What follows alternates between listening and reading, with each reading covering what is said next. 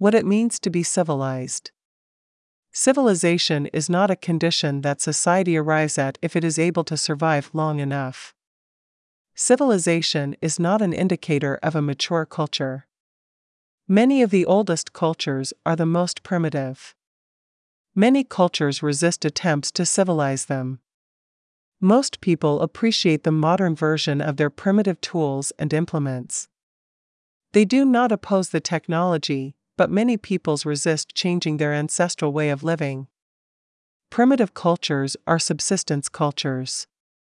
Most tend to live by rotating the location at which they live. The tribe will reap what is available in one area before moving on to the next. This partly explains their rejection of a lifestyle tied to technology. When one moves regularly, it pays not to be too dependent on machines.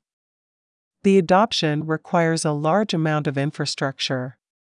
Its maintenance requires a serious change to a nomadic lifestyle. Tools, other than updated modern versions of the ancient version, adds to what must be transported to the campgrounds. But civilization is not just about the amount and complexity of tools and equipment a people have access to. Technology is a symptom or product of a civilized way of living.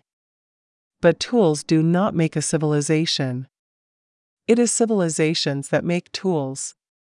Correlation does not prove causation, what can be explained by conjunction, but the underlying truth expressed as two correlated events, is not invalidated by the conjunction. Technology and civilization are inseparable. But adding technology to a society does not make the people a civilized people. This is better understood if we look at primitivism. The commonplace assumption is to equate a lack of tools and engineering with primitivism. But the lack of technology does not prove primitivism any more than their existence proves civilization. Primitivism is more accurately linked with socialism or its modern equivalent, liberalism. Civilization is about economics. Economics is the answer to everything. The division between primitivism and civilization is economic. The a priorian postulate states if people do not own what they create, they remain trapped in a primitive state. The greatest barrier to civilization is socialism. If you build what others build, and fashion them as others do, building just enough for personal use, your fellow tribesmen will not contest your ownership. If you fashion a steel knife when the rest of the tribe has stone knives, your knife will become an object of envy and strife. It cannot be doubted that acquiring advanced technology is not a measure of civilization. But civilized people are often primitive in their social behavior. The advance of technology means killing is facilitated, wars made more deadly, and the things to quarrel over increased. The problems of primitive societies are not alleviated by advances in technological wizardry, often they are made worse. What we need to understand is that the distinction between civilized and uncivilized is not one of technology. The dividing line is economic. It is the same line that divides rich and poor, right and left, and the powerful from those who have less power. The key to economics is our understanding or appreciation of ownership. Civilized people respect the rights of other people to what they author or create. Primitive societies assume the community has a claim on what the individual member produces. In primitive societies, or those societies becoming uncivil, ownership is never an absolute. In primitive economics, there is always a liability attached to goods that represents a risk to the person who possesses them. The state with the mind of a primitive always retains a claim on the property of its subjects. The difference is that primitives think everything belongs to everyone. Primitives believe ownership is a convention. The property of others can be taken because it does not really belong to them. Private ownership may appear to solve the problem of communal ownership. The perception is an illusion. Even if ownership is deemed private, it does not eliminate the communal aspect. Privatization is a democratic primitivism. the power and authority of the community is vested in an administrative body, rather than in the people as a whole. Private enterprise does not recognize the same two facts similarly ignored by all primitive peoples. The first fact is that the planet belongs to God. Even if you deny God, you still cannot claim you have made any part of the natural world. God owns the earth, and so no man has a claim on it. The second fact is that no person has a right to claim any part of the natural world. A person may make the claim, but the only means by which this claim can be legitimized is through physical force. Crime is a denial that what one person says is privately owned bears any weight. The state never relinquishes control over the nation's assets, even when it assigns part of the natural world to one of its subjects, which will be one of its human subjects or one of its corporate subjects. The state assigns conditional licenses to subjects, but retains what amounts to a controlling interest in the property, as it can assign, reassign, and withdraw capital from the account as it chooses. Levels of taxation are not put before a company's board members. But under all of this is a failure of people to understand their civil rights. Civil rights are not legal rights given by the state, in fact, they are more than likely hindered by the state. Civil liberties are the rights society gives to itself, because logic precludes it doing otherwise. Civil liberties are liberties that civil people adhere to themselves for the sake of civilization. These rights are inalienable because they are inherent in the existence of civilization, which can be considered a community. A community is a civil body dedicated to the advancement of civilization, otherwise, it is merely a juxtaposition of humans. Civil rights can be hampered and restricted, but not granted. Strong central governments are not consistent with a people's civil rights. Civil liberty is a process by which mankind takes their civil rights back from an oppressive state. Populism is a politics centered on the civil rights of man. Populism is an expression of the community reacting to governments that infringe upon and disrespect the civil rights of man. This is why the issue of civil rights have come to the forefront in the age of COVID. It is why those who wish to restrict civil liberties are fomenting civil strife. They want to divide and conquer us, the people, through racial strife. The basis of civil rights is the right to what we create. This is why economics is at the core of civilization and the civil rights movement. But the issue civil libertarians have not solved is how to be a civil libertarian, because they have not solved the economic question. As said, mankind cannot create assets. Assets are the natural resources in their natural state. Natural resources need to be processed to be useful to man. This processing adds value to the asset and cumulatively to the planet. This value belongs to the creator of the value.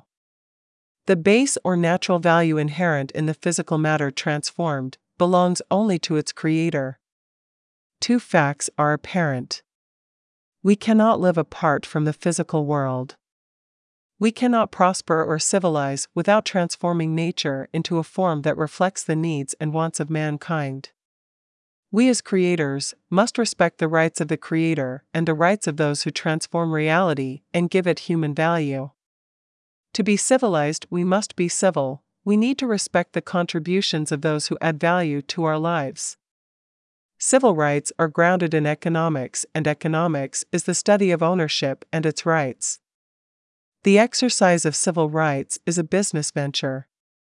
People who demand their civil rights are not charity cases, they want ownership of the value that adheres to them as a creator of value. Civilizations pay for all value created and protects creators from the claims of parasites and primitives. The planet does not belong to man, and the wealth created by authors is not community property.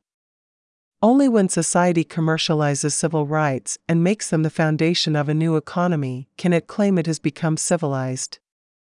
Those societies that go the other way and reduce the rights of owners ultimately face societal collapse. This is an unconventional position, to say the least. Civilization is associated with art and literature in most people's minds. Others think of societies that have achieved a high level of technological proficiency as examples of civilization. But imagine a nation administrated as a dictatorship. Subjects work at what they were told to work at and are paid what the central government decides. Each person is given what the state thinks is sufficient. This culture might have a high level of literacy and promote art and literature and science, but there is no right to own what one produced, nor is there the freedom to start a business or purchase what one wished. This society will collapse from resentment and the lack of objectivity in the decision making process. The argument might be made that people need to be free. But who is freer than the criminal? If centralization stifles initiative, too little prevents it. If people are free to take what they want or impede creators, we are no better off than when this is done by the state. The response might be made that too much freedom is not good. But too little freedom is also said to be harmful. What does too much and too little freedom even mean? Anarchy versus autocracy does not give us a liberal democracy when divided. The total chaos of unfettered power is much the same whether perpetuated by a single all powerful individual or the absence of any restraint on people. In fact, autocracy is almost a prerequisite for anarchy. Without a strong central government, gangs would form and turf wars fought until one of the criminal organizations were strong enough to form an incipient government. Anarchy and autocracy are on the same continuum but they do not pass through democracy to get to the other extreme. Democracy is on a different line of evolution. To have a democracy, one has to have ownership. The owners of property must decide to merge their resources to pay for things of mutual concern. This is why democracy rose in Greece, where ownership existed to a higher degree than in China, where ownership was never a serious concept. The wealthy landowners of Greece basically conspired to maintain affairs in a way that kept them in control of their property. A democracy can elect a semi despotic ruler or one with few powers, but the power of the state must remain with property owners. Neither anarchy or autocracy ought to be compared to democracy. They exist on a different plane of existence. This is why autocracy never morphs into a democracy, it takes a violent revolution to overthrow the autocrat to institute democracy. To get to a civilization, democracy must be reformed. Those who create property must define how it will be allocated. This must be done through the market. If the state has any vestige of socialism attached to it, the system is a democracy. The democratic continuum extends from socialism to libertarianism, depending on the power of the state. Ergatocracy is the rule of the proletariat, or labor. It is work that produces value, and value is predicated on the transformative power of man to modify assets to better suit his or her needs. Only those who produce real wealth have the right to rule, because the only wealth is the power of labor to transform the natural assets of the planet. Without labor, producing wealth choices are not available to us civil rights are attached to property rights. Liberty is paid for by labor. Only when this condition exists, absolutely, can we claim to have achieved civilization.